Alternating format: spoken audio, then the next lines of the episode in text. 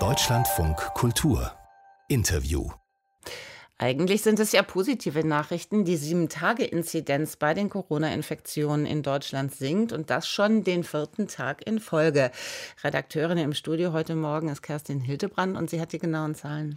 Ja, und zwar die Zahlen des Robert-Koch-Instituts von heute früh. Es gab ja Zeiten, Ute, da haben wir jeden Morgen über die RKI-Zahlen mhm. geredet und heute gab es, gibt es mal wieder einen guten Anlass, um das zu tun.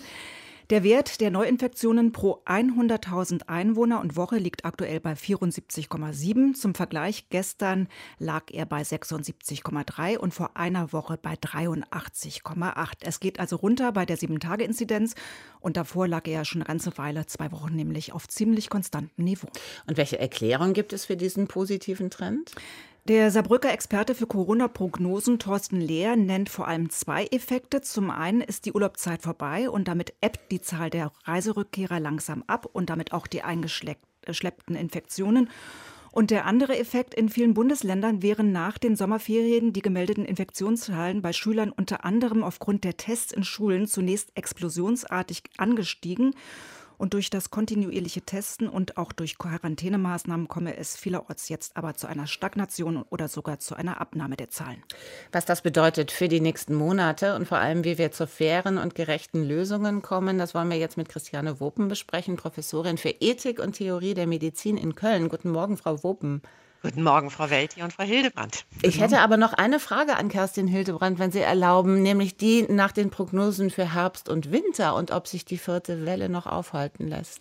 Ja, das hoffen wir alle, aber noch ist es zu früh, um da eine sichere Prognose zu treffen. Die meisten Experten warnen jedenfalls vor voreiligen Schlüssen. Und auch der eben erwähnte Saarbrücker Forscher Thorsten Lehr sagt, auch im letzten Jahr sei die Inzidenz um diese Zeit leicht abgesunken bzw. habe auf konstantem Niveau verharrt. Und dann sei sie Ende September stark angestiegen, also keine Entwarnung.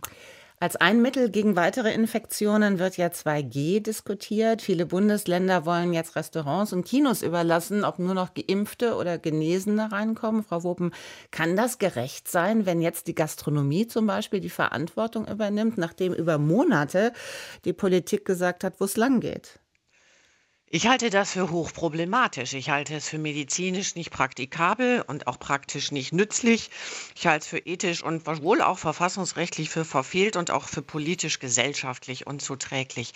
Das war jetzt eine ganze Menge, aber ich möchte erst mal kurz zur vierten Welle sagen. Wir haben aus der dritten Welle gelernt, dass sie sich vor allen Dingen durch das massive Testen brechen ließ. Das könnte man ja jetzt rechtzeitig anfangen, denn dann könnte man vielleicht die vierte Welle tatsächlich verhindern oder zumindest sehr flach halten. Denn was mir auch an der 2G-Diskussion ganz schief vorkommt, ist, dass die Geimpften und Genesenen offenbar von diesen Testauflagen befreit sein sollen. Aber sie sind ja trotzdem noch oder können trotzdem noch infiziert werden und infektiös sein. Genau das findet man aber mit den Schnelltests raus, ob jemand infektiös ist. Und sollen denn diese Schnelltests auch weiter kostenfrei sein? Es ist ein öffentliches Anliegen, dass diese vierte Welle nicht kommt. Wir haben noch viele ungeimpfte Menschen, und zwar auch solche, die sich gar nicht impfen lassen können. Sie haben eben schon von den Schülerinnen und Schülern gesprochen. Und es ist doch unser aller Anliegen, dass so viele Menschen wie möglich, je nach Kontext natürlich, getestet werden, damit es eben nicht zu diesen Ansteckungen kommt. Ob diese Menschen dann geimpft sind oder genesen, ist ja egal. Das mit dieser Bezahlung ist ja so eine Art Strafattitüde oder Druck, der da aufgebaut wird. Und den können wir doch in einem Pandemie-Management nun wirklich nicht gebrauchen. Wenn die Impfung der einfachste Weg zurück ist, und das wird uns ja immer versprochen, wie groß ist dann der Druck auf die Nicht-Geimpften, sich impfen zu lassen? Am besten wäre es, man würde den Weg der Überzeugung wählen. Also es gibt ja eine Studie, die Cosmo-Studie von der Frau Beetsch. Die hat eine Umfrage gemacht und von denen, die sich impfen lassen können, aber noch nicht geimpft sind, sind 44 Prozent gar nicht gegen eine Impfung. Die sind ja entweder positiv gegenüber eingestellt oder unsicher. Das heißt, diejenigen erreicht man dadurch, dass man niedrigschwellige Angebote macht, diese Impfmobile vor Ort etc., die gehen eben einkaufen und dann lassen sie sich auch impfen. Und diejenigen, die noch unsicher sind, die überzeugt man, indem man mit ein, in einen Dialog mit ihnen geht. Die 56 Prozent Impfgegner erreicht man ohnehin nicht, vermutlich auch nicht durch Druck, denn denn die suchen sich dann eher andere Kanäle, um ihre Wut und ihre Frustration loszuwerden. Glauben Sie denn daran, dass sich durch die 2G-Regelung mehr Menschen zur Impfung bewegen lassen oder befürchten Sie eher eine noch tiefere Spaltung der Gesellschaft? Ich fürchte, dass sich die gesellschaftliche Diskussion verschärft, dass sich die Frustration der Menschen verschärft und dass sie auch eine Politikverdrossenheit oder eine Unzufriedenheit entwickeln. Was wir in Dänemark sehen und gelernt haben, ist, dass das Vertrauen der Bevölkerung in die Politik und im Übrigen auch umgekehrt der Politik in die Bevölkerung die hauptsächliche Grundlage dafür ist, eine hohe Impfquote zu erreichen und diese, an diesem Vertrauen zwischen Politik und Öffentlichkeit zu arbeiten, was zugegebenermaßen in einem Wahlkampf eine ungünstige Zeit ist, gleichwohl kann man ja das Ziel verfolgen, scheint mir wirklich der wichtigste Weg zu sein. Im Zusammenhang mit dem Nichtimpfen ist häufig die Rede vom Recht der Selbstbestimmung über den eigenen Körper. Was bleibt denn von dieser Selbstbestimmung übrig, wenn ungeimpfte für eine Verlängerung der Pandemie sorgen? Die Selbstbestimmung bezieht sich ja auf die eigene Lebensweise und natürlich ist das ein komplexes Geflecht in einer Gesellschaft, bestimmte Routinen zu entwickeln und äh, sein Verhalten darauf auszurichten, seine eigene Gesundheit zu schützen, aber natürlich auch in Solidarität und Verantwortung andere nicht zu gefährden.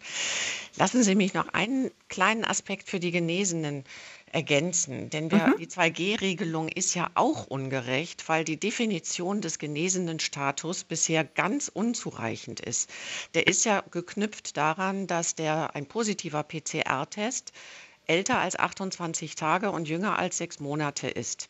Das heißt, es fallen alle diejenigen aus dem genesenen Status raus und damit eben auch aus den Vorteilen, die eine 2G-Regelung sonst versprechen würde, die entweder gar keinen PCR-Test, aber ganz hohe Antikörpertitter haben, weil sie eine Infektion durchgemacht haben, ohne das aber vielleicht gemerkt zu haben und diejenigen, deren PCR-Test älter als sechs Monate ist, die aber immer noch sehr hohe Antikörpertitter haben. Dass also immer noch kein Antikörpertest zugelassen ist, um einen genesenen Status tatsächlich nachzuweisen in dieser Corona, also Covid-19-Schutzmaßnahmen-Ausnahmeverordnung, halte ich für ganz unverständlich.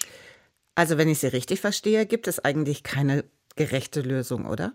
Doch, es gibt eine gerechte Lösung und die heißt 3G. Ja, die ist dazu ähm, geeignet, sowohl allen Menschen, weil ja alle entweder die Möglichkeit haben, geimpft, genesen oder getestet zu sein, den Zugang zum öffentlichen Leben zu ermöglichen und gleichzeitig die Infektionszahlen niedrig zu halten. Mit anderen Worten, wir müssen uns weiter auf Maske und Abstand einstellen. Das müssen wir ohnehin, da ja, wie gesagt, die Impfung leider keine sogenannte sterile Immunität erzeugt. Das heißt, auch die Geimpften, wie man in Münster ja auch gesehen hat, in dem Club, immer noch ansteckend sein können. Auch wenn sie nicht schwer erkranken. Insofern ist es nochmal wichtig zu sagen, auch wie wichtig die Impfung ist. Ähm, auch gerade für den Schutz der eigenen Gesundheit, denn es schützt zumindest vor einer schweren Erkrankung. Und das ist ja auch das Wesentliche, um das Gesundheitssystem nicht zu überlasten und damit wieder restriktive Maßnahmen in der Öffentlichkeit einführen zu müssen. Glauben Sie denn, dass die Politik ansprechbar ist für diese Gedanken und Überlegungen, die wir beide jetzt gerade angestellt haben? Im Moment erlebe ich es als schwierig. Es gibt im Wahlkampf vielleicht nicht so richtig die Arena dafür. Ähm, und es gibt auch gar nicht das Gremium auf der Bundesebene, das diese Diskussionen im fachlichen Kontext wirklich vernünftig reflektierend mit allen Perspektiven zusammenführt. Natürlich haben wir gut funktionierende Behörden. Ich möchte das jetzt nicht als super Generalkritik verstanden haben. Aber ein Expertenrat der auf Bundesebene ganz unabhängig von den politischen Tagesereignissen die Pandemie aus vielen Perspektiven heraus managt, den haben wir immer noch nicht. Die Professorin für Ethik und Theorie der Medizin, Christiane Wopen in Deutschland von Kultur zwischen 2G und 3G. Und ich danke herzlich fürs Gespräch. Ich danke Ihnen.